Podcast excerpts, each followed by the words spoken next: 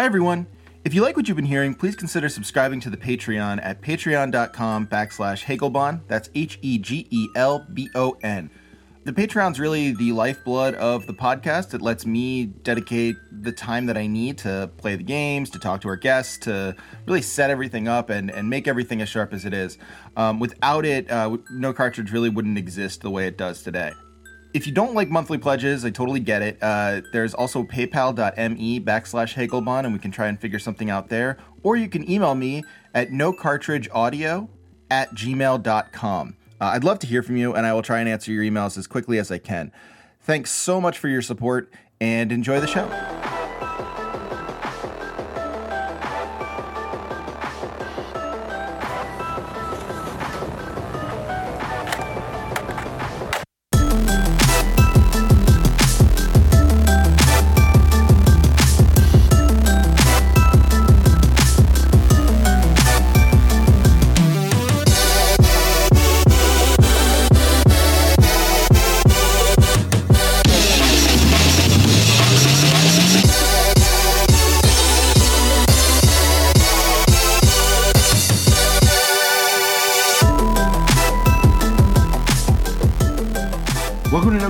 Audio. My name is Trevor Strunk, Hegelbon on Twitter, and I'm happy to have with me today. Uh, I've actually followed uh, for for a while, and you know what's funny is I followed you initially for um, your your uh, tweets, and then uh, kind of back ended myself into your music, um, which is also very good. Uh, but probably most people know him for his music. Uh, Dendy Crew, uh, Dendy, uh, welcome. Hello. Thank you for having me. Oh, absolutely, my pleasure.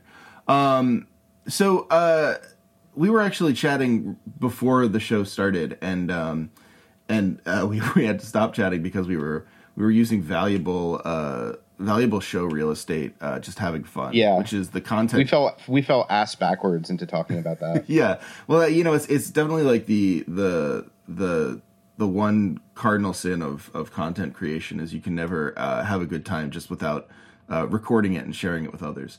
Um, So you know, I knew instantly since we were enjoying talking to each other at that point, uh, we should be actually recording. Um, the uh, yeah, I mean, like, so we, we were talking about the concept of play um, and and sort of like the way that. Well, I, why, don't, why don't you talk a little about it a little bit? Because you had some interesting thoughts about the concept of play, and I want to ask you about your music and and and the way it connects to video games and and arcade games and stuff like that. But I think probably this is a good way to get into that line of questioning just Yeah. naturally. I, I- I think a lot about about games and play because I work in mental health and I, I work often with like kids and adolescents. And when you're young, like when you're in the age of like like single digit to like early adolescence, like your your language of communicating with other people is play. Like when you're when you're like nine or ten, your highest priority on like the playground is can you play kickball? Mm-hmm. And like not much else. Right. and and that doesn't die when you get older. That just becomes the arts. Hmm. So like when you're when you're young and you're like playing on the playground and like well, when kids are playing like power rangers like you bet your ass in their head that looks like a brand new season with all the special effects and like they hear the music. Yeah. and when, when you're in that really intuitive mindset that's basically where where you become creative when you're older so i don't think that dies and so when i look at people's relationship to video games it's like i find myself using the same language i would for um, for therapeutic play and i think that's where um, i threw my head back and let out a primal scream when i saw google stadia which Not had not like the therapy primal scream. Oh no, Not- not the good kind. No. no, this is the one where like my when like people like neighbors start worrying. there, there's something about like I don't know if I, I like to be a social person. I like to hang out at like um I'm outside of Philly and, and we had a round one put in and that like the thing about arcade culture is it's when when at least the way it is in like Japan it's it's social and when I saw Stadia and it's like antithetical to all that, I had a hard time watching it. Yeah, I can understand that. I mean, Stadia really is. I, hadn't really thought about it this way because, of course, like really when I when I thought about Stadia, I just thought about the ways in which it's like um, a technical nightmare, or will it work or will it not work? Basically, all the ways that you know we typically think about video games in in, in discourse when they come up as news. Um, but you're totally right that like ultimately at its core, Stadia is about um, isolating yourself even further from um, from other people. And if you're playing with them, you're playing with mm-hmm. them over like an internet connection, never face to face. It's weird in how like there it's a herald. We don't have a box. We don't have a technology. It's all streamed. Like it, it, it almost like spiritually, it feels like we're celebrating detachment here. Well, and maybe they always have been. I, I guess like there's like there's a way in which maybe the the kind of connection that Google has always been uh, willing to to celebrate is mostly about detachment, mostly about just like making sure that you can be alone and together at the same point. I mean, there's there's a lot that's mm-hmm. useful about a shared Google Doc, but one of the things that is not useful about it is you never have to talk to people ever again. I don't have to, you know, read them indirectly right. or take the risk right. on being seen or or being seen smiling like these things that I, I, I the part of the thing that that makes my brain flare white like white hot is um that really like engineer mindset of mm-hmm. like like like turbo introvert and introversion and okay. I know I'm getting far from video games because I don't want I don't want to think honestly like getting far far off, far um, afield is the uh, is like the unofficial uh, tagline of the podcast. So don't worry. right. So let, us let's, let's walk our talk with Stadia and celebrate detaching from Stadia. Um, so I, I wanted I, coming back to to play and uh, when people add me on on Twitter to do this. Um, I was in the middle of a round one with some friends, and if you don't know round one, um, it's a Japanese company they're kind of blowing up in the U.S. a bit. They are their business model is to look for not dead malls, but like dying malls and buy up like a huge space and turn it into Whoa, cool. basically Japanese Dave and Buster's. And a lot of the the um, there, there's oh, okay. I know you're outside Philly. There's one in Exton. There's gonna be an there's yeah um, nice. there's gonna be one in Center City soon. Um, so they and I'm not trying to be like uh, hype their well, brand, I mean, the, the but I enjoy their the brand. brand is good. Um, like it's, it's one of those things where I'm sure there are I'm sure there are all sorts of problems. There's always all sorts of problems with everything, but the the idea of taking a dead mall and making right. it something that is uh, not just like uh, wasted space that no one uses is um, yeah. kind of appealing on some level. They're trying to give it a shot in the arm, and part of their business model, to my understanding, is they look for because uh, Japanese arcade games have historically made it over to the West through like shady means. It's like how most of our DDR machines were have that splash message that says, you know, for use only in Japan. Never, never mind that we're writing this in English. We know who you are. Why are you dancing? Um, so, don't dance on me. You're not from my country. But um, yeah, so they all have that. But uh, Round One's model is to take the excess of these machines, maybe games that are at like the end of their life cycle in Japan, and bring them over here where they can have an audience that's never had to play them but what kind of kicks ass about their model is they VPN all these machines to be online okay. because everything's online in Japan. Um, so a lot of the re- really exotic like racing games and like rhythm games and like weird shit like the table flipping yeah. game that you see like get viral.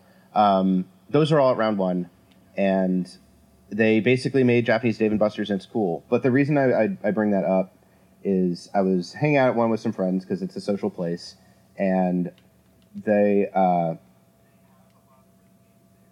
they have a lot of the rhythm games there, and I know I was asked to talk about games and dance music. So I'm sure when I say rhythm games, there's a bunch of people whose ears perk up and are ready to audit me for all the things I love, and I'm ready for that. I've that that's endemic to a lot of nerd culture circles. Oh, and there's so, fighting games so too. why? Why? Like, I'm I'm um, kind of a rhythm game uh, neophyte. In, insofar as like I liked playing DDR, but I didn't have a mall near me where I could actually like become obsessed in the way I'm sure my brain was uh, really wanting to be. Um, why? Why do rhythm games, in and of themselves, like make for that weird gatekeepy? Um, you know, like you, here's what you like and here's why it's wrong sort of culture, like more so than other video games. Oh, this is a really oh, okay. simple answer. It's because music culture. It's like Actually, all the stuff you would read sense. on Pitchfork, and and and and there's actually a very big reason on why that happens with the Japanese ones, at least in the West. Not so much Mm-hmm. like like Guitar Hero's dead, like that flooded the market. But um, one of the most counterintuitive things, and one of the reasons that like a game, I don't know if you've played I it, know uh, like haven't Beat played it. Mania, 2DX. So that game has been running since Wow. 1999. Like it's on its 26th revision, and it's still popular. Um, and part of the reason I think it has some success isn't just well, it, it plays to its Japanese audience, but um, where I think stuff like Guitar Hero really fell apart is it relied so heavily on licensed music. So so nobody wants to be seen failing, and they'll. But what makes them feel comfortable is that they walk up and like, well, I know this song, so if I play the song, I know I like it. And where a lot of the other rhythm games differ is that almost all the music is written exclusively for it. So everyone has the same experience of going in completely blind and not knowing how the song is going to be played and expecting Right. to do poorly, um, but walk away being like, "Oh shit, I I, mean, do like that think- song." So for no, I was just a, that- just a question that yeah, came up. Like, do you think that that failure is an important part of? Because you were talking about the ways that like play uh, and and art um, sort of uh, you know hit the same uh, mental notes. Like uh, definitely in play, I think like failure can be really hard, and and you know like the the the constant maxim that kids are cruel is is true. Um, but like failure in play is a really important thing just like from a learning perspective. Like you do learn like okay um you know I, I i i can't do this or i can do this or this worked or this didn't work so you so you augment things. I mean do you think failure in the sense of play that you're talking about here um or art is uh is kind of a crucial element to the whole thing Absolutely, and and to like weirdly spin back into like the whole mental health angle. Um, there, I've been drinking the Okay. Brene Brown Kool Aid a lot lately, and she has this really uh, she has this TED talk that blew up about how um, how shame is the fear of disconnection, and when people like the, the, there's this idea that like everyone has this primal fear that if something is learned about them it will d- deem them no longer worthy of connection or love. And that when you are able to stare shame in the face you grow a little. And so when you talk about failure it's like it could be as simple as like we were playing power rangers and i mm. tripped on a rock and skinned my knee. What, at, at that point if i choose to never play power rangers playground ever again like that's that's the decision i get Yeah. to have and or or if or if someone sees me in a position of like non-benefit or or sadness and they point and laugh that also changes whether i en- engage with that. And where i think rhythm games like one of the power a bit of their staying power at least with its own community is recognizing you're going to go in and play a song you have no idea how how it goes or what or it, or if by whatever conditions of the game you succeed or fail at it. And whether you pass or fail in a rhythm game i think it's if there's one skill that people need to understand on it is that failing at the game mm-hmm. i- is supposed to happen. And some of the most seasoned players i've seen just see it as an inevitability. Like you they're like i bit off more than i could chew. And when i witness people talk out their their struggle in that moment like that's I have no other words for it other than I see ego strength, but at the same time, like that same community is also the one that will audit itself the most hmm. cruelly at times. And I, I know I know there's people that will you know vehemently disagree with me on this because I grew I, I started playing DDR in like mid high school. Like I I got on that wave when it was still kind of weird and Yeah, And I it was mean like a that's definitely when I sort And of then- like I guess probably I played DDR when I did play it and like yeah, Like I was a little earlier. I guess like uh, 2003-ish? 2002, 2003. Yeah, yeah. Okay. So same thing basically. Yeah, no, and it, it, it was a novelty then. It Mm-hmm. definitely wasn't like particularly. I didn't think there was much of a scene. I remember just going and saying like this is funny and like Yeah. playing it and saying actually it rocks. It's really fun. Um, that was about it. So, so to pivot off that on like what another reason that these have staying power, when you say like it went from novelty, and this is something part of the reason that why people still enjoy, um, especially the Japanese rhythm games where the music's written for it. Um, Beatmania, when it started off, uh, posed itself as DJ simulation. So the song list, um, if you're not familiar with Beatmania, it's uh, okay. It's the I, I don't have to like send a pic. I wish I could just like show a picture to people. Um, but if you go to round one, it's the machine that has two little drum Okay. machines and two turntables, and peop- you'll typically see people playing it and like crushing it and pl- hitting a whole bunch of notes, and it'll be like a giant visual clusterfuck. But then there's like a music video off to the side for each song, and it's it's biased electronic now. But when it started, it was trying to be almost a caricature caricature of of hip hop culture, and it quickly eased more into the electronic as basically the tides of music changed, where um, it started off as DJ simulation. And one of the things that people are like cheering for in this latest version, the the 26th revision of this game, um, is that Porter Robinson is on the soundtrack Oh. for it. Um, and Porter Robinson cites a lot of rhythm games for for him getting into uh, music production. So, um, it- and that it, it gets a little bit weird that it, it started off as DJ simulation, but then started influencing the careers of a lot of Yeah, uh, definitely. electronic musicians.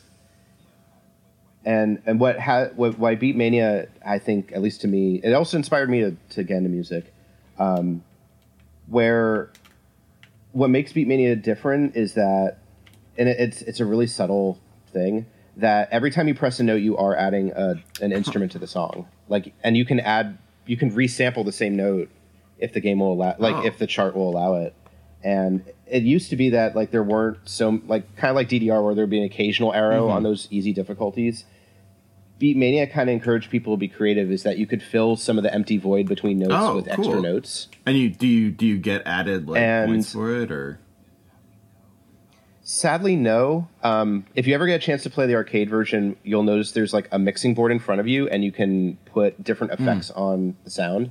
I know there's rhythm game people now shaking their fist at me that I'm not talking about like difficulty levels, but I purely play these games when when I when I play a rhythm game, I'm like I kind of just want to hear that song. I kind of don't care. Well, yeah, about it's, it's, it's a version of it's a version And of I know people I'm- playing games on on easier levels because they want to hear the they want to see the story as opposed to have the frustration.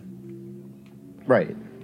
Right, and and it, they feel more like jukeboxes in that sense. When I'm and I know I'm a minority in this. People will will. Uh, I'm sure there's people who be like, "Why aren't you talking about like Kaiden level play or like and all these other terms that aren't going to make sense to general people?"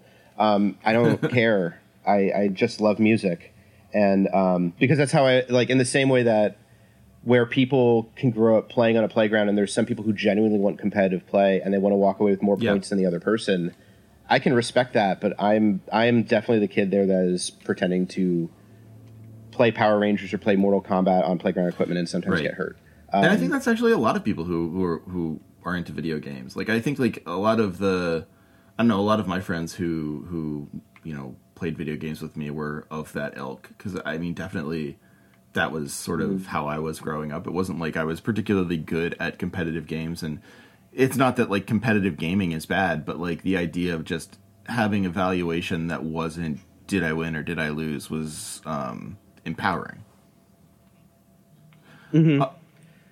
and and where I, I want to be able to lean more in, into the the musical side with um, if you go to a round one you'll find a bunch of rhythm games you've never seen before and will seem like novelties. And then you'll find people who probably play them near religiously. And um, where i think some of to, to give a really quick arc of it i think with a lot of people being familiar with ddr I, every time I go to round one, there's people that will just stand there and watch like these high level DDR players Yeah. crush it, and that's cool. And I, I also recognize like way back in the like guitar, guitar Hero days, where like the main criticism levied against it was, well, that's not real guitar. You're not actually Yeah, of course playing guitar, and a valid criticism of it because we expect play to always be utilitarian for some reason culturally. Well, yeah, it's Um, always it, you can never but- you can never have play that is simply play. It can't be play that is like, well, the the end result of this is I had I I got something out of it because I had fun. The end result has to be like I got something out of it and I can use it to um, improve my job, or I can use it to like. You know, I have a hobby, and this is going to help my hobby. Um, and even the hobby has to have some sort of like utilitarian element, um, right?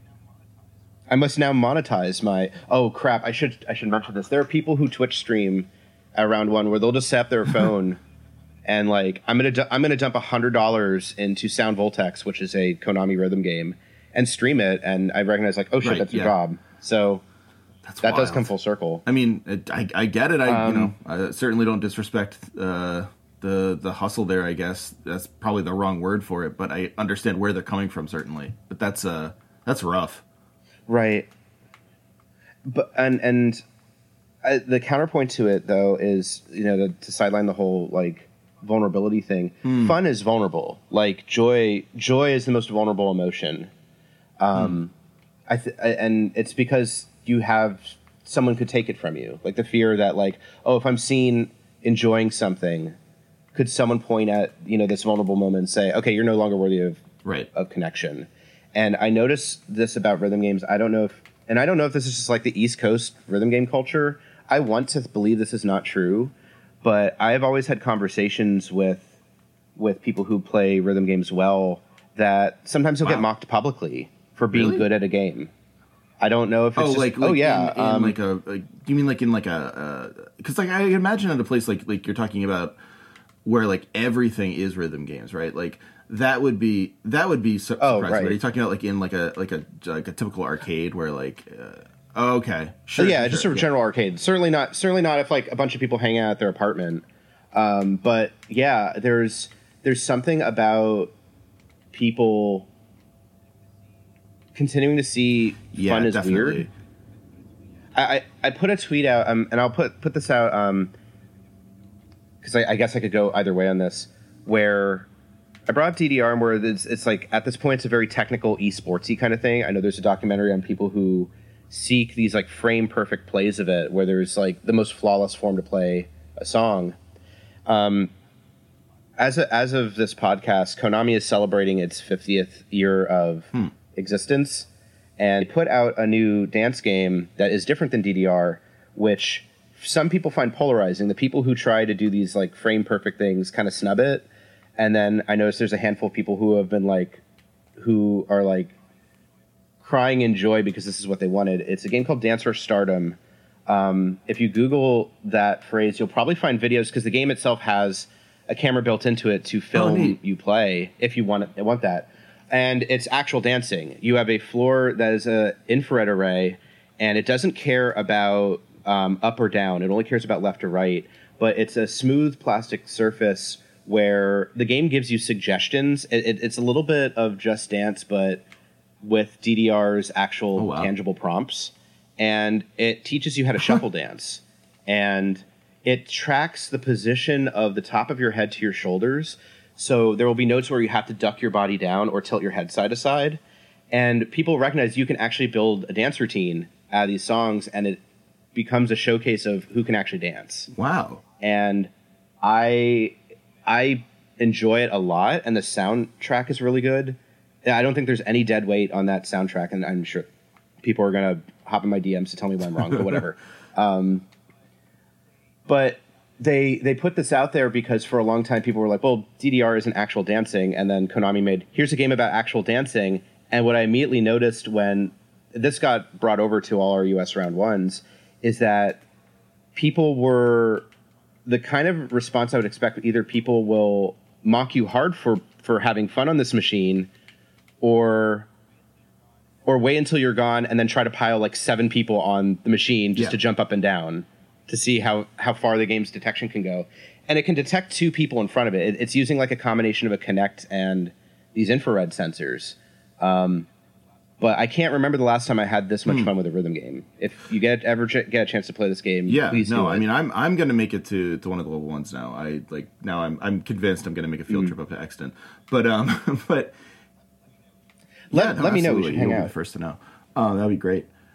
But yeah, no, I think like that's really interesting because of course like it, it, it piles on a couple of the things that like really struck me about DDR back in the day, which was like one was you definitely would get made fun of for doing the DDR machine in a way that you wouldn't for getting made for like playing Time Crisis, right? Like it's the same sort of like ridiculous Right. thing. You're you're playing with a gun or you're dancing on a, a machine. Um, but for whatever reason, because like you were dancing on a machine, you were a target. Um, and like, th- Right. Oh, go ahead. And I, I, I did a tweet. I did a tweet. I think a couple weeks ago. I think this might have been just before I was asked to come on the podcast, um, where I was playing Dance Rush, and one of the one of the policies at round one is you shouldn't film other people Hmm. without their permission. Seems reasonable. And there are some people who will whip out their phone while someone's playing DDR and be like, "Ho ho, look at these Oh. freaks." And like one person was doing that, but like filming me from the front. They were like trying to get between me and the monitor, which I found really weird. But like I have a lot of patience, and I, I, I'm not an angry person. you don't strike me. But I did ask, person. like you. No, I I don't have much to get super angry about personally. I think I get angry Mm-hmm. about injustice, but it takes a lot to make me angry. And I asked this person, like, you went to an arcade to make fun of people for playing video games. Like, do you go to a library to make fun of people for reading books? right? Yeah, it's it's it's strange. Like it, you you chose you chose to come here, and then like, what the hell do you expect? People come here to have fun. I think like I mean a lot of it a lot of it I think is not based on any sort of um I don't know, like I think it's based on a fear a fear response. Like the the fear response of of you know making fun of people on DDR was always I think like people looking at it and saying that looks fun. Or that looks enjoyable and I think I would like it. And that being like, well, I probably shouldn't be thinking that. Like I don't really want to do that. Right. That's what I mean by like the, the shame is the Mm. fear of disconnection. I think the people the people most likely to mock people for having fun in public are probably the people Yeah, most afraid definitely. to do that. And and I witnessed this with some of um, my friends when we go to round one, and because I'm a weird person, I, I people watch, and maybe that's like why I'm in mental health. Certainly Um, could correspond. is that yeah yeah maybe. Um, that i notice some people will play either ddr or play especially pump it up which tends to be less occupied and there's tends to be more machines. Um, they will play hit a couple wrong notes get flustered and walk away from the machine. And the machine will just play through all of its credits and the, the, it'll, there, there will be spare credits and machines where people put money in perform poorly at to their experience, get freaked out that they were seen, and then and then walk away and like leave the Huh. arcade. And I I don't know if that was always there or if this is something like you know the, the West had like a lapse in arcade attendance for a while. Oh, yeah, like for it- sure. They weren't doing so hot, and now that round one's coming in, like people don't know how to be seen in public having fun again. They have to like relearn. that. Yeah, that's really interesting. I mean, especially because like I remember uh as a kid, my dad would would always say that he enjoyed going to Chuck E. Cheese with us, and I think he was being nice because Chuck E. Cheese is mm-hmm. a difficult place to be if you're not a kid.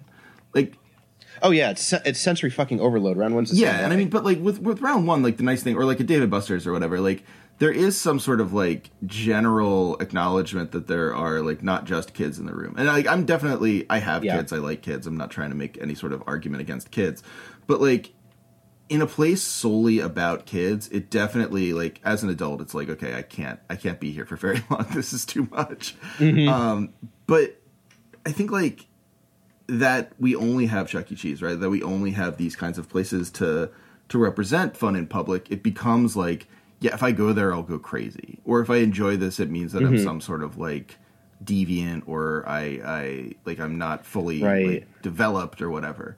Um, and so like No, that's a really good point. Like the idea that when you're young, it's like fun fun at Chuck E. Cheese's. And and this is coming to mind. Do you remember Discovery yes, Zone? I do. Weirdly Okay, enough, I remember from I I remember Discovery Zone because I get angry about injustice. When I'm a child and they, their marketing says you go to Discovery Zone where there's no rules, and I go in there and they tell me rules.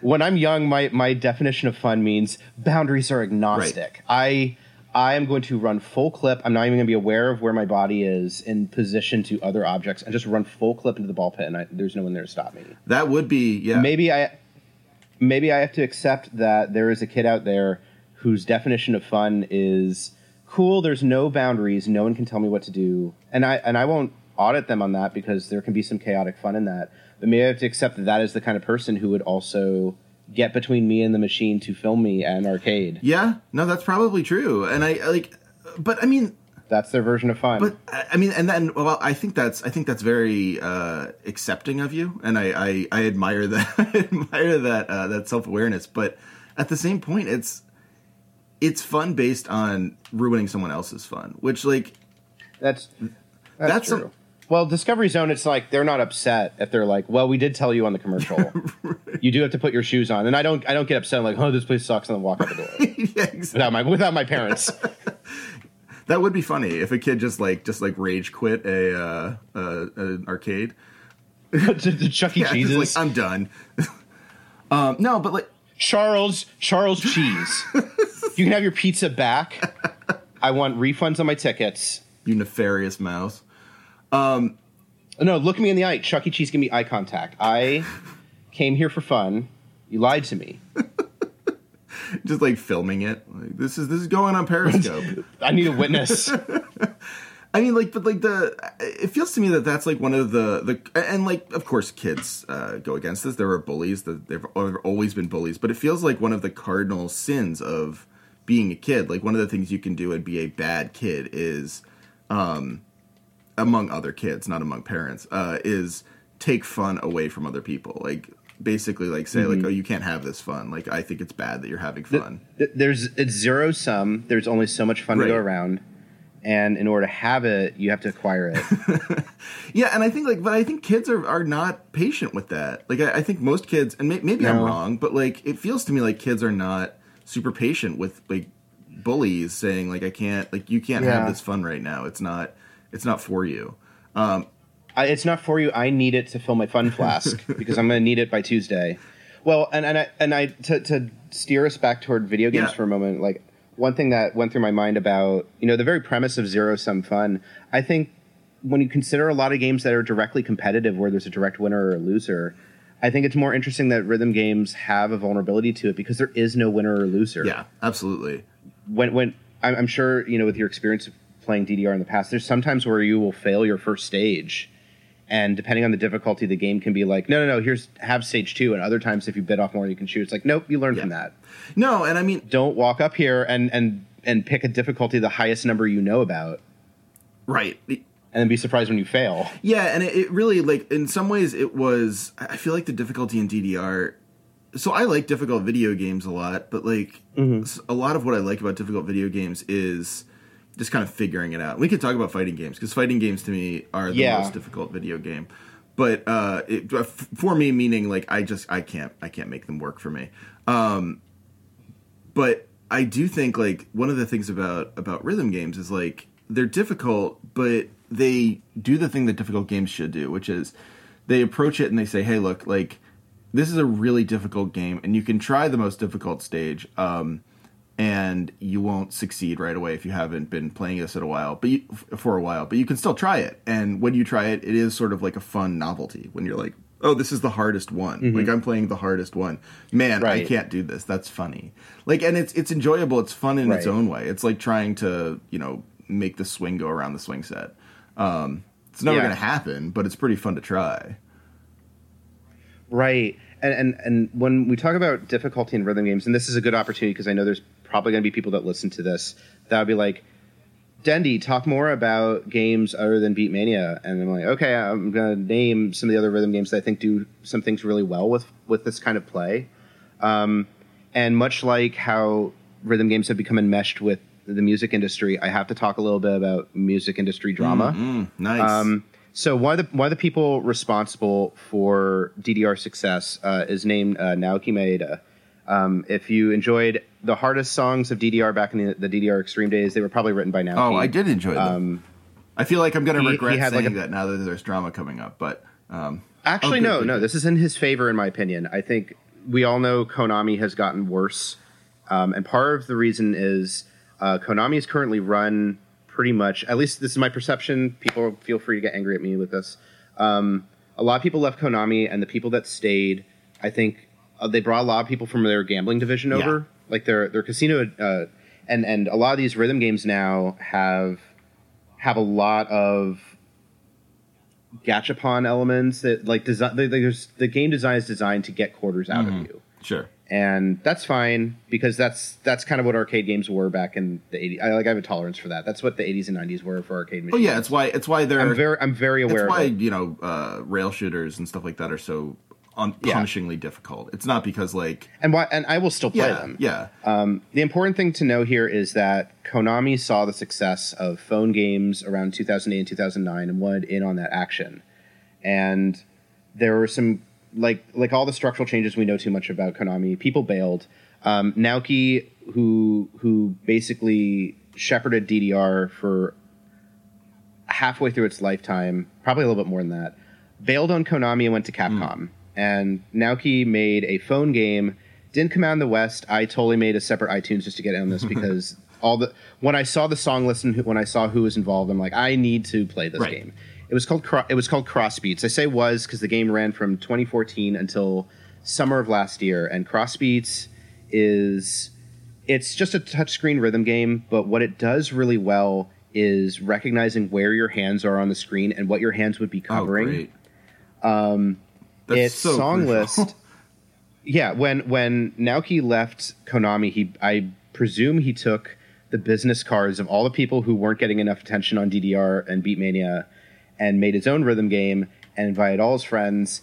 But what Naoki does really well, and one of the reasons people still have a lot of nostalgia for the old DDR games, is that the selection of music is so varied that sometimes a song is difficult because it's weird. Yeah, yeah, no, absolutely. You, and can't, you can't place the rhythm, or you can't place like what's going to come what, next, or like a time signature is weird, yeah. or that like the song itself is unpredictable, and that this is a really like ob- obscure person to reference, but he has three songs in Crossbeats. Uh, Ken Alexander, who Ken, if you're listening to this, let's be friends. Um, Ken so. uh, is is a producer in in Japan at the moment who's trying to um, bring over juke and footwork culture from Chicago.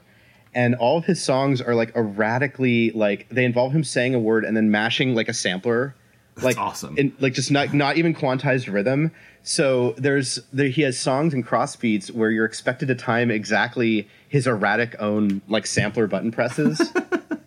and they're designed almost to troll the kind of people who will want to get something perfect. So it's a serious achievement if you can manage to like perfect one of those songs because it means that you had to perfectly press someone else's chaotic rhythm. Yeah, I mean that's like that's a that's an insane act of memorization but what when I notice people play his songs on Crossbeats, they can't help but laugh. Like there's genuine joy happening there because they recognize what was getting mm-hmm, subverted. Mm-hmm, mm-hmm. The same way when I when I look at people who play Dance Rush and recognize, oh, this is what the game is asking me to do. It's asking me to like Nordic track in place, and that's what that actually fits with like the tone of the song. Huh. The fact that there's a camera uh, going back to Dance Rush, there's a camera pointed to the player, and what I notice in watching YouTubes of people playing Dance Rush is that they're smiling and laughing like there's actual fun to be had with that. Uh, um, there seems to be something there in terms of like just the the way that um the way that fun has to have like a a logic that isn't just um about uh well that, that that is a little different than than the logic of you know uh acquisition or um, everyday life, right? Like where the problem mm-hmm. with gacha is is not necessarily that it wants quarters, but that it expects you to have fun on the in the same way that like you would I don't know uh, bet on something. Based, I, I mean, not, not, to, right. not to put too fine a point on it, but like that fun equals uh, oh yeah, like did I did I succeed well enough here um, in in right. in, in leveraging my bets. Uh, whereas like what you're describing in terms of like the the kind of Ken Alexander pieces and the um, uh, you know I mean and Beatmania etc.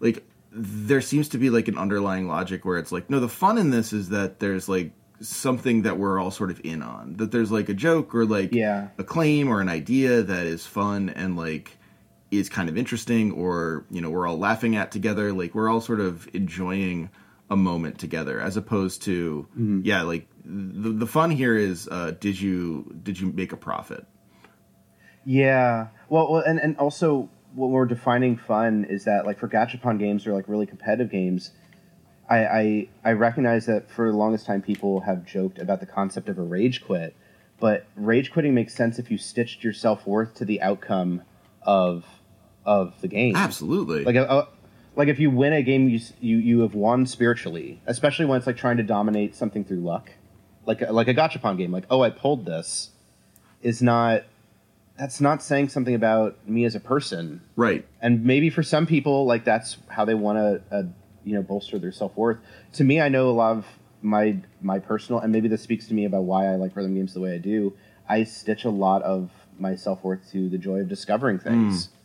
Mm. Um, not not in a detective way, but in I, I, in the part of me that probably is like the kid on the playground that's like I found a cool worm under a rock. right. I'm named I named him Brett. and I'm putting Brett on the ground. He's gonna hang out under his rock. He's gonna do Brett things. Um, but when I play a rhythm game, sometimes I'm there just to find a new song or a new artist that I'm much like trying to dig through vinyl. I'm like I had I would have never learned to love a song this much if I didn't take the risk. Yeah. Well, and I think like it's it's compelling to me because like the I, I talked a long long time ago, maybe on like one of the it was probably like more than a year ago now. Um, on one of my earlier episodes with uh, with Roger Clark, who uh, I don't know if you know Roger or not, but uh, he's a, a nice guy. He's on he's on Twitter, um, but he uh, he does a lot of uh, competitive DDR and like will try mm. to get perfects and like he is very very committed to that kind of thing. But it's not when you hear him talk about it, it isn't the it isn't the kind of like like fury of oh like I I am uh I'm always like angry that I'm not getting the right things or like when I don't get this mm-hmm. I freak out like because again like that that sense of discovery I think is there for him where it's like you know this is about for him it seems like it's more about just like trying to see if he can do it and just like yeah. a kind of like meditative action which is different, um, absolutely different than like, oh, did I did I do the thing correctly? And uh, if I didn't, right. regardless of random outcomes, uh, it means that I'm bad or I'm good. Right, and and a lot of the people, and and when I talk to people that play a lot of rhythm games near religiously, I, am not surprised when I find a lot of the people that are really good at um, DDR had like a passion for like track mm, in high mm, school. Yeah, where it's like the the competition is against oneself rather than trying to beat the game. And I super respect that. Mm-hmm. I, I, I um, I know for me, like the the people that I find myself hanging out with at, at round one were the art room kids, where it's like, check out this weird song in this weird game, and then we just sit and appreciate it. right. Um, well, you find so, your sometimes forgetting to hit the notes. I'm like, oh damn, hand claps. But um, to to to talk a little bit about crossbeats and what one of the things I think it does really well um, in establishing difficulty, and yeah, yeah, it, it, it it's they're building a they have to build these games for these different kind of personalities and what they want out of it. There are people who want to just get letter grades and get well and beat their own best, which I super respect and and that helped me get better at rhythm games to a point. At a certain point of rhythm games, like your skill does really transfer to a bunch of the others. Um, mm-hmm. And so I'm like, there isn't much there for me anymore. Like I'm at a comfortable level. I don't need to crush the hardest difficulties. But Crossbeats got me interested in these higher difficulties because once you pick its hardest chart, every chart has like a trick to it like it has a gimmick. Right. Um, there's a song in Crossbeats.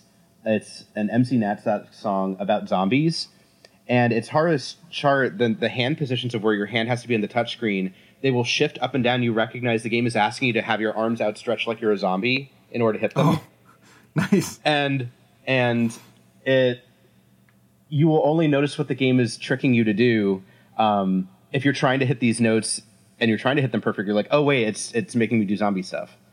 Um, mm-hmm. There's a song that you could only get on Valentine's Day because they do like these events on all these machines.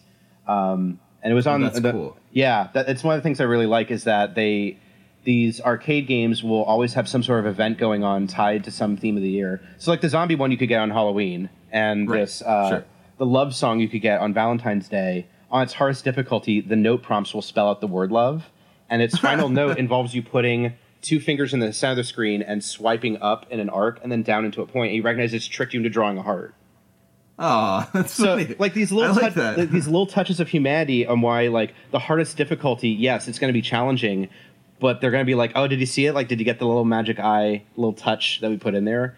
And I really appreciate that. It's a shame that the game ended a year ago. I think because they, I guess Capcom like saw it wasn't really profitable anymore.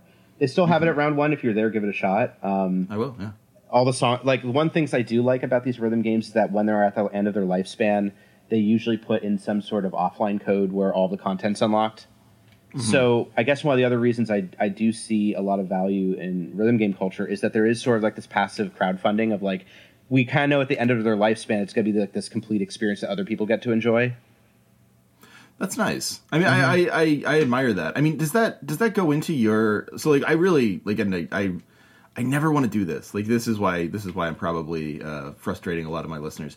Um, but I never want to I never want to break up a good conversation to actually get to the question I wanted. But this seems like as good a point as any. Like yeah. does that does that go into your uh, your own like philosophy of composition. Like I know, Yeah. like your work, you have your work on Bandcamp, which is a very uh, sort of share alike kind of kind of approach. Um, but then also like it, it feels like there's like a you know it's easy to access, but it's also like you can buy the albums. There's a there's a way to there's a way to kind of enjoy them from like a I, I don't know like I don't know what I'm asking here. I guess what I'm asking is does that ultimate kind of like we're all in this together here you know someone else can have this experience now does that inform your your uh, your music I yeah, to an extent. I, I know that when I started putting stuff on Bandcamp, I and that was just like 2011, 2010.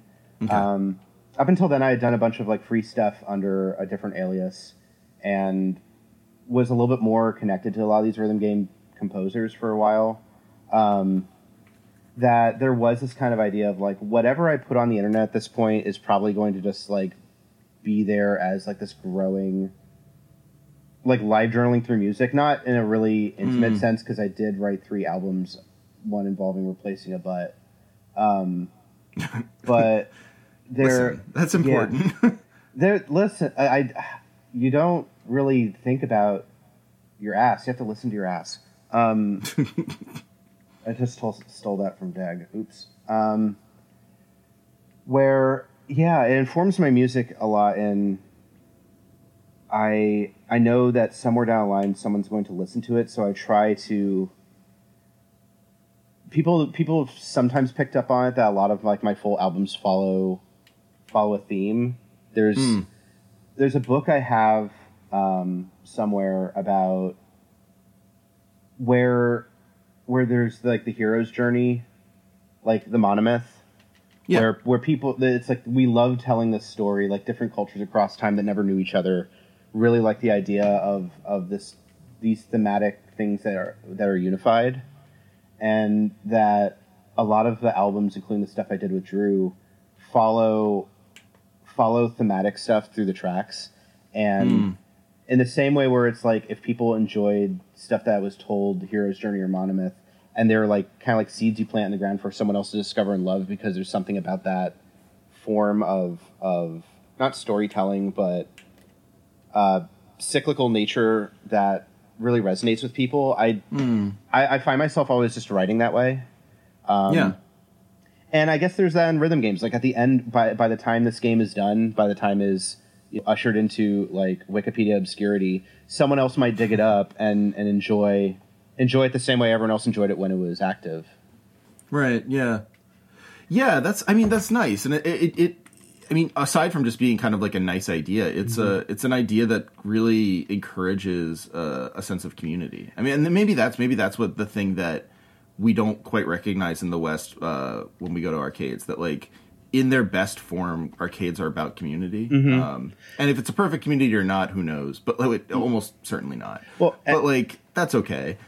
Yeah, and, and, and to work with the, the idea, and like I'm sure there's people out there that like made the invisible invisible you know jack off motion when I was talking about the monomyth and whatever, but um, where music and play is ultimately about attachment, and I'm sure there's times if you were to step on a DDR machine and play stuff from I'm guessing when you said like 2002 2001 we're talking about like the DDR Max DDR Max 2 era like I'm sure if you hear oh those yeah, songs yeah, DDR Max. That's right. yeah, I, I'm sure if you played any of those songs, you'd be like, "Oh shit, this is like an auditory yearbook of like where I was when I heard that song." And if you already attached to music that way, oftentimes like Beatmania has been running. It's on its 26th version, as I've said, but I started playing it when it was on its fifth. And there's Oh, songs I will man. play where I will That be like, be. There there's songs I'll play. I'm like, this is what I was listening to when I was trying to get a bullshit paper done in high school that I hate. And why am I thinking about that when I'm trying to play a rhythm game in that weird meditative space? I recognize a lot of the ways that I listen. The the reasons I enjoy rhythm games are the same ways people might will have albums that they'll listen to and be like, oh, that time when.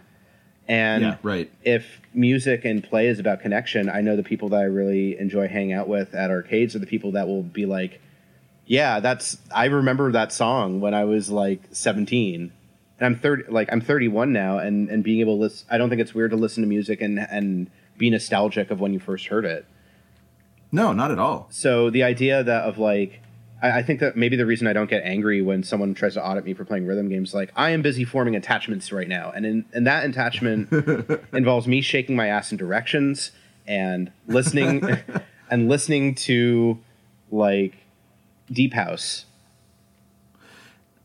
Yeah, I mean, there's like there's something really really compelling about the idea that like you know what I'm doing, what what you're doing when you're pl- at play is not like even if people don't think it's cool or whatever. Yeah. it's not really a matter of them thinking it's cool. You're doing something that is important to you, Right. And the ability to say the the ability to say, and I guess like this is something that may or may not be easier in music. I don't know. It's been it's been a long time since I since I created music uh, in any sort of professional capacity or non-professional capacity, in any sort of committed capacity, let's say. Um, but like creating music is sort of like that, or has been for me too. Where like it, the nice thing about it is, you know, people understand it's serious. People understand that you're not like kidding around or that it, it it's important to you. Um, but play almost never gets that way. Um, in- insofar as it's like you know you can you can say to someone like I this is something serious to me. Like playing this DDR machine is actually something meaningful to me. Um, but it doesn't really matter if they believe you or not. Like actually internalizing it seems to be something actually quite important. Well, right, and it's the same reason I would never like. I know people will joke about people who like LARP. I don't LARP, but I understand that if they have the exact same attachment, where like I've had this character since high school. Mm-hmm. Like I can't audit that. That's that's something really personal to them.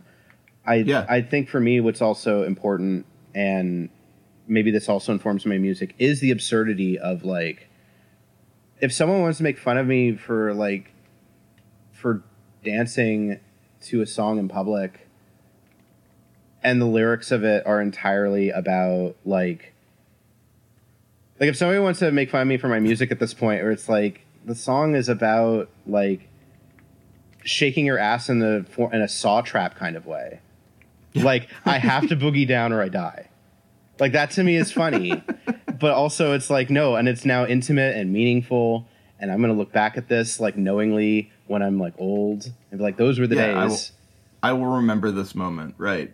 Yeah, and I, I guess maybe that's the threat, right? Like that's the that's the threat of of people um of saying like this is stupid is that like what will you think when you when you grow when you grow up and you're not like in this moment anymore? Won't you be embarrassed about it?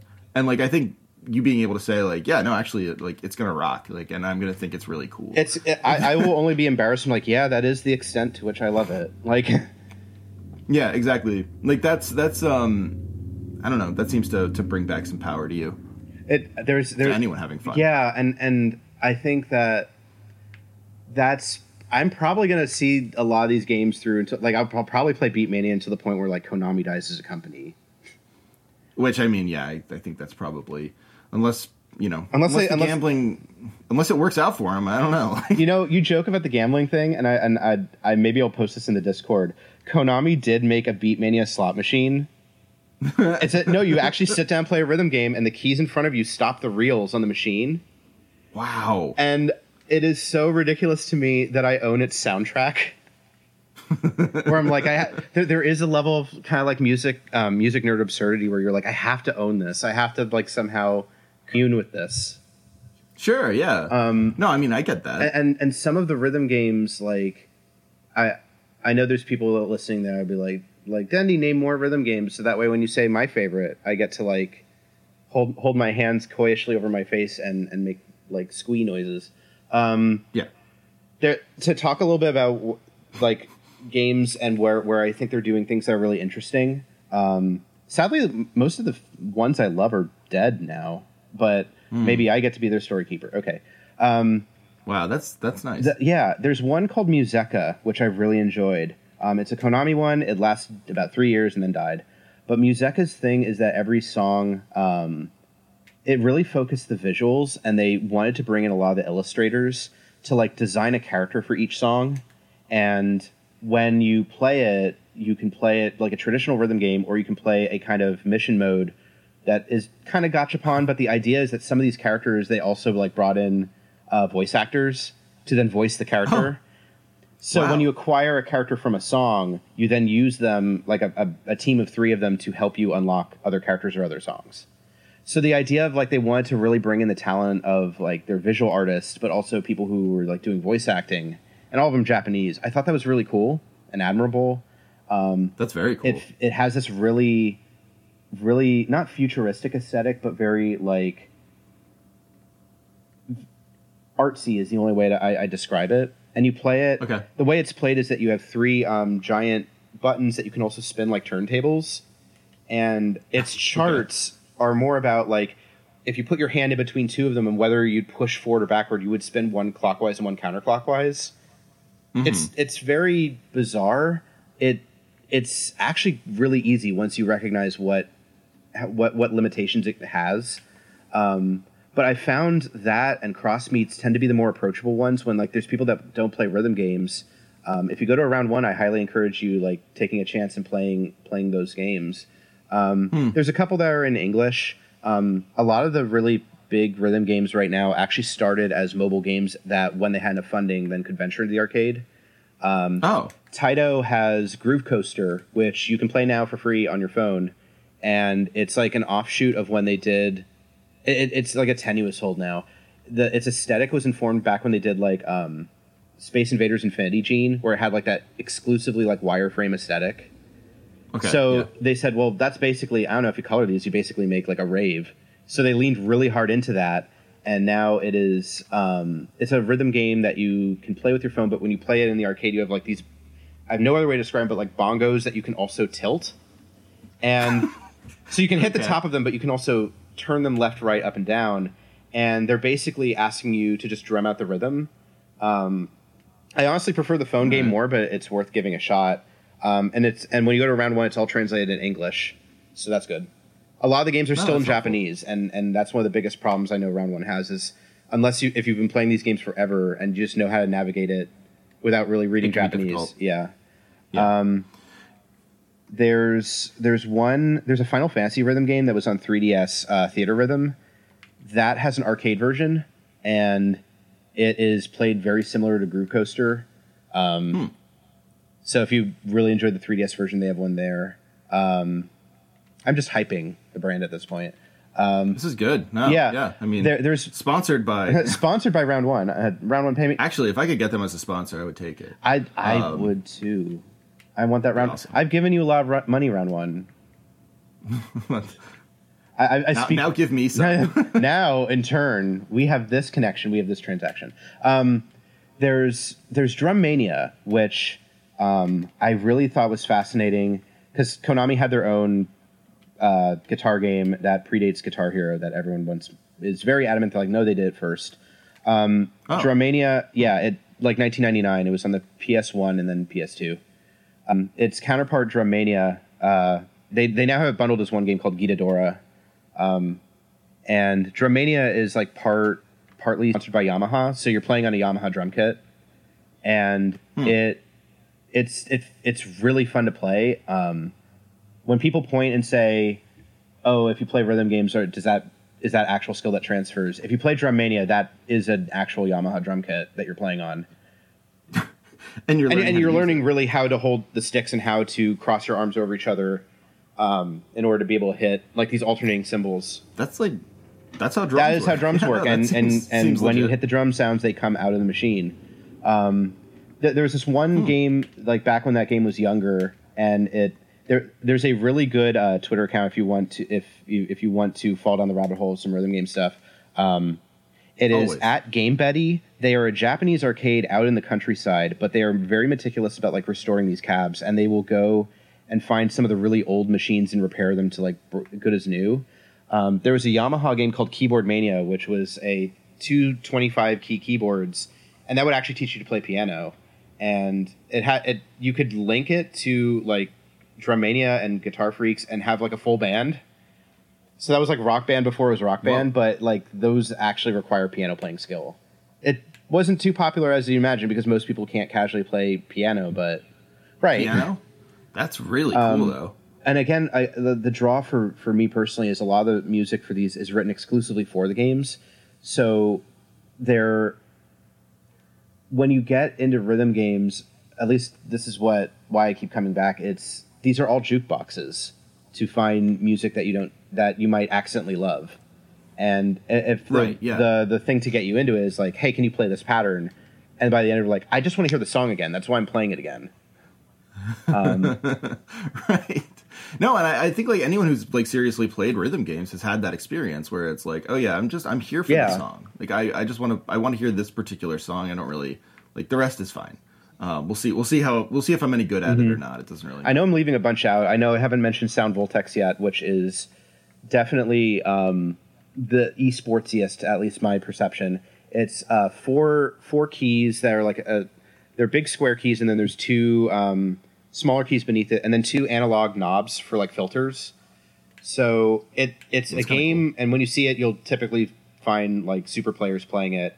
Um, where that game is very much about layering effects on top of a song.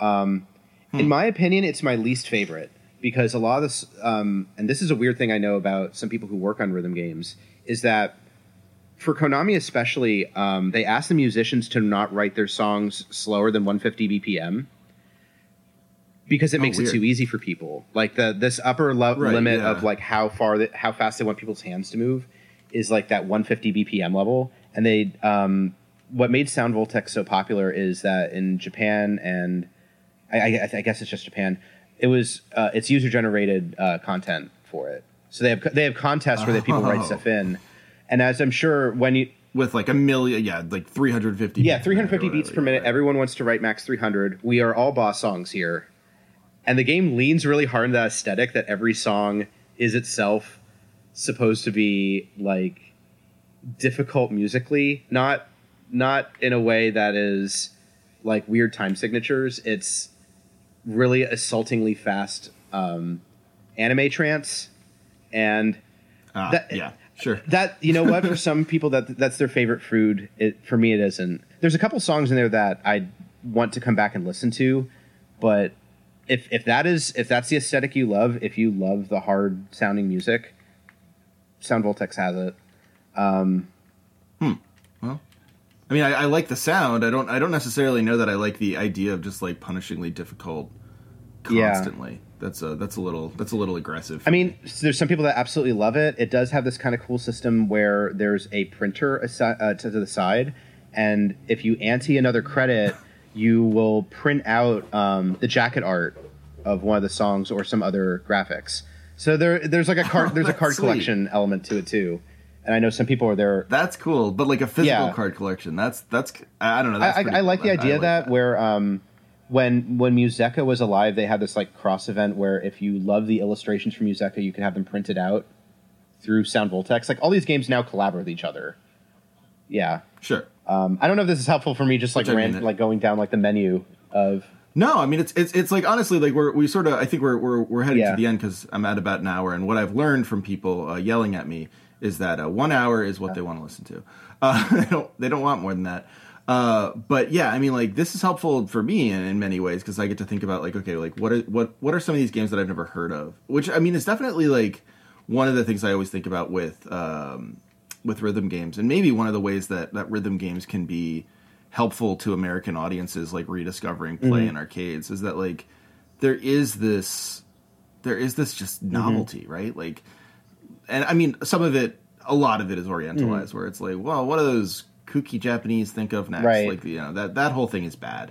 But like when it when it becomes like, okay, uh, it's strange and I've never heard of this before and it's it's interesting and I want to know more like that that element I think is is appealing and and, mm. and encouraging. Because it's like yeah I, have never heard about any of these games before and they sound fascinating. And and when I notice um, um, people that don't play rhythm games like because round one brings in a lot of people. Obviously it's got like bowling and karaoke and shit.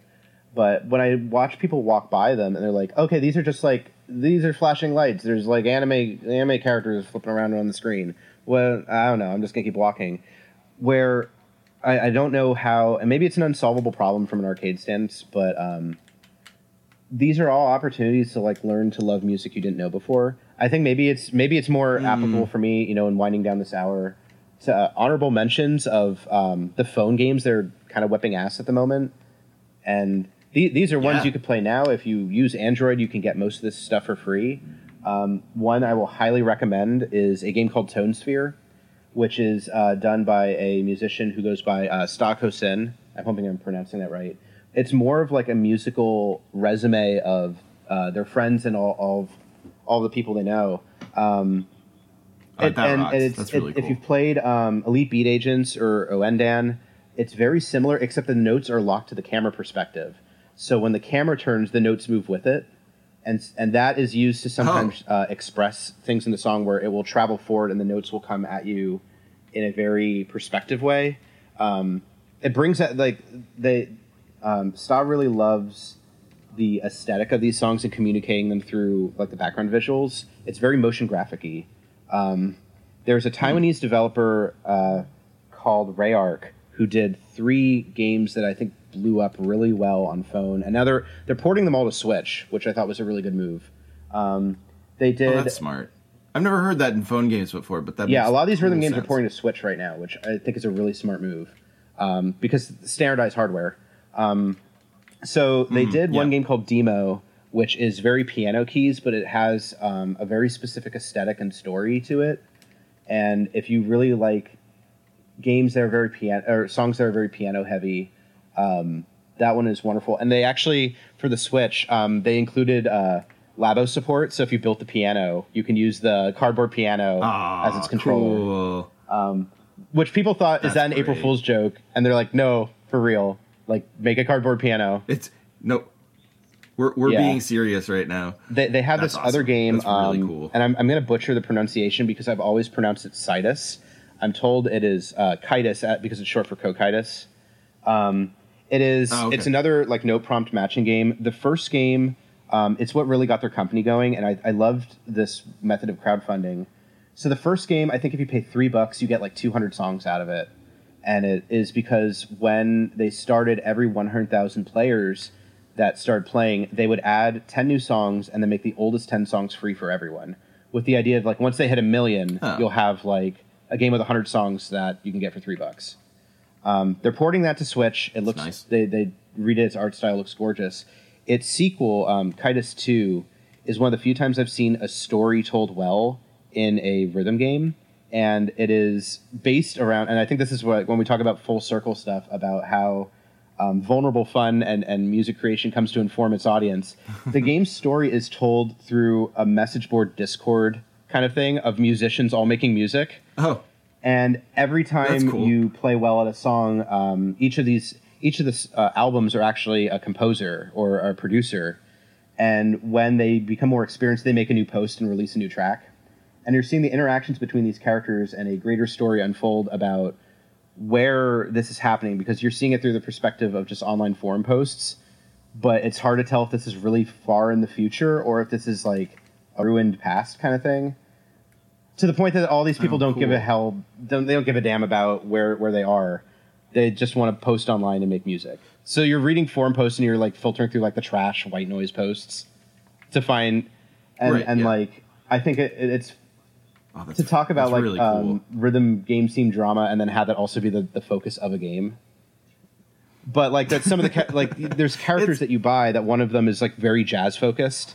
and like learning that they Mm-hmm. that their history and how they came to like jazz so i mean if, if this kind of stuff turns your crank please play uh Cytus 2 i think it's like five bucks or something on the app store yeah Sounds great. It'll be more expensive on Switch, but you could also yeah, uh, the, I think the pre-orders for um, the Switch game, I think it's like forty-five dollars, but there's like there's no DLC. You get all of it. So, yeah, Oh, that's cool. I mean, I like I like that. I like the.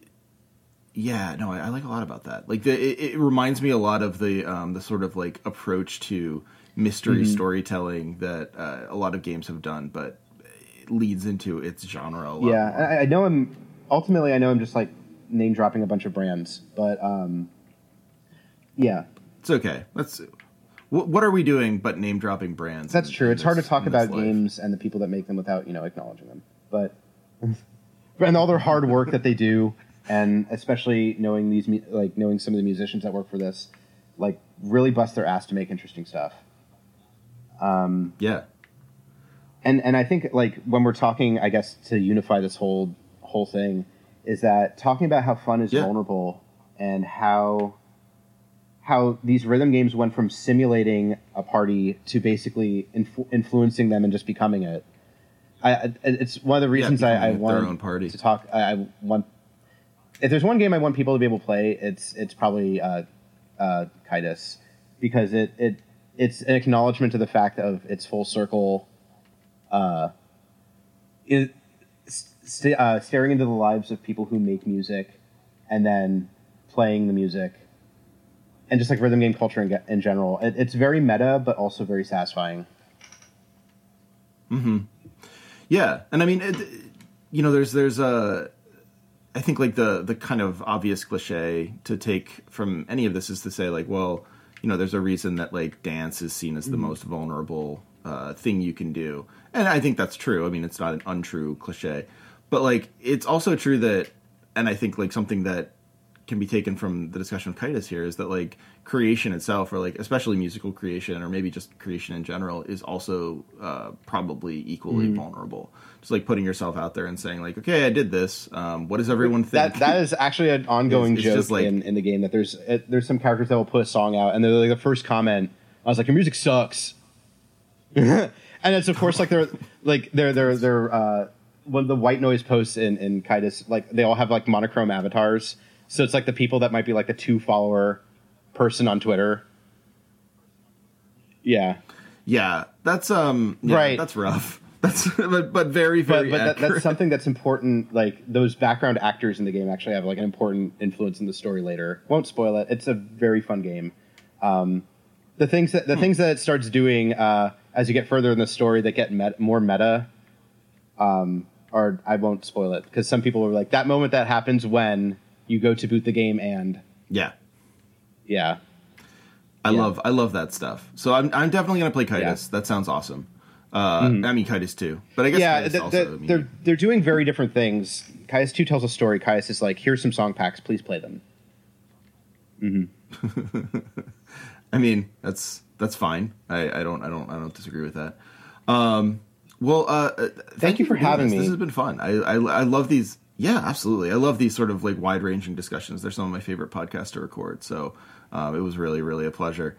Um, do you? Uh, so you have music everywhere. Um, what's the best place for people to get it? Obviously, they can Um, the, you the on best place to find my music is uh, dendycrew.com.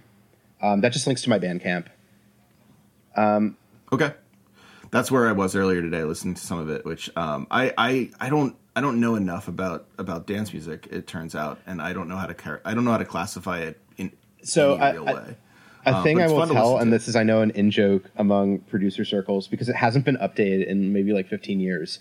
Um, if you Google Ishkur's Guide to Electronic Music, it is this aging flash file that shows like a family tree breakdown of of music genres and like how they got distorted from country to country. So like before the internet, like Okay. when the United States got really sick of disco and started throwing it all up and decided to be like really into hard rock, it didn't die in Europe and then became like Eurobeat and like Italo house. Like it, so it's really fascinating like dive into at least preserved from 2005. It won't have anything like dubstep or anything in it. But um to understand how Sure. how these genres became like spun off of each other. Um, I know Beatmania definitely leaned hard into that um, because every it tells you what the genre of the songs are, in addition to its title. So there's people that are like, I just want to play a drum and That's bass song. It- It's almost become its own in joke at this point because like you can like some of the genres are just straight up made up in Beatmania. There's one. There's one in. Uh, it got cut, but it's it, it's such a weird song. But genre was like forktronica, and it's because so- and I think it's because some of its synths are like tuning forks. So the idea that like there's Oh, like okay. like it, it has its own like self awareness of like there's some just fucked up music out there that you're gonna find interesting anyway. I think that's so important um, to flesh out uh, to to flesh out song lists. That's awesome. Um, I love that. But yeah, that, that's one place to look if you want if you want to discover music and a non rhythm game stance. If there's people that are like, but I don't want to take the risk of that. Please Google Ishkur's Guide to Electronic Music. Um, I'm sorry I cut you off there. I don't know. I forget All what else what you were asking. No, you totally you totally gave me the exactly what I was going to ask, which was what what what is your genre of music? And basically like Yeah, just look up Ishkur's, uh, and you'll get a sense of like what it what it is and isn't, uh, which actually is is going to be more useful to people like me who don't know anything about uh, electronic. I, I was anticipating uh, the question else. of like how do people categorize my music, and I refuse to answer that question, even though I know it's mostly electronic. But one, uh, there's one thing that someone said to me in an attempt to insult me once, um, and it didn't work because they were kind of right. Um, was uh, there's a genre in Japan called denpa, and the meaning of the word is like mm-hmm. the music. I think it translates to like uh, conspiracy or like tinfoil hat. Not that the content of the songs is like conspiracy theories, but the idea that if you start listening mm-hmm. to it, the wor- the lyrics are so weird and subversive that you eventually join its cult, and then put the hat on and become a and, and can't break away from it.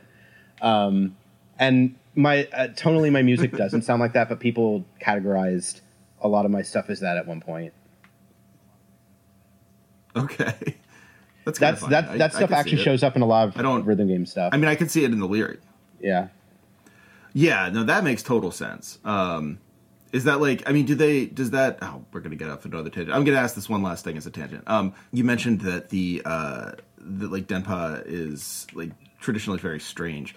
Does uh, do people like Ken Alexander show up there uh, just by dint of being strange, or is it a very very specific, it's very specific. Like, Ken Ken well? probably wouldn't be under on okay. under Denpa.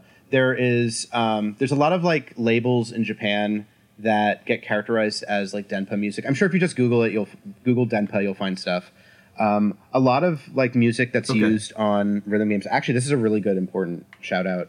There is an uh, American label that collaborates um, with a lot of Japanese musicians. Um, it's actually named after an old Beatmania song. It's called uh, it's called Attack the Music. Oh, it is a label. Um, they often license their okay. music to a lot of rhythm games. Their stuff pops up in Groove Coaster. It pops up in Crossbeats um, and some other games. Um, but Attack the Music is a really great label to look into if you want to find some of the musicians that make stuff for rhythm games because that's their main focus. Um, a lot and and okay, I I, th- I, think they also understand what rhythm game music could be, and they have. I, I know they have a Bandcamp. I know that they have um, they have a Twitter. I think it's Attack the Music, but Attack is A T K the music. Um, that's a really okay. good one to look into. I, I, have some friends that release music on there, um, but the the rabbit hole of like how uh, of the music scene that surrounds rhythm games is pretty easy to find once you just find an artist and start googling it. Um, there there is right. uh, there's a um, Discord and a Twitter account Bemani Style, which originally was forums for mostly DDR posting, but now it's it's basically the island that a lot of people gravitate around when it comes to you know the English speaking audience when it comes to rhythm games. Um, I don't know if there's other things I could mm-hmm. offer here. No, I mean that's that's great. Uh, so how's Bemani style style spelled? Bad at doing. I'm just gonna have to type it out because I'm that person. Um, Bemani style is B E M A N I S T Y L E. Okay, I will be looking into that too. I'm sure others will as well. Um, well, geez, thank you so much. This is thank this you for having really me. Educational as well as thought provoking. I appreciate it. Overjoyed to do this Absolutely. again. Absolutely. Oh, please, yeah, we should have you. We should have you back for a bonus episode where we talk just about yeah uh, scene stuff. I just let you go off on uh, on on scene stuff for for an hour. That would that would actually be awesome. Yeah, I let's make that, that happen. Cool. All right, everyone. Well, thank you for being here. Um, this was uh, obviously follow Dendy at Dendy Crew uh, and then dendycrew.com for all of their music. And uh, I'll talk to you soon. All right.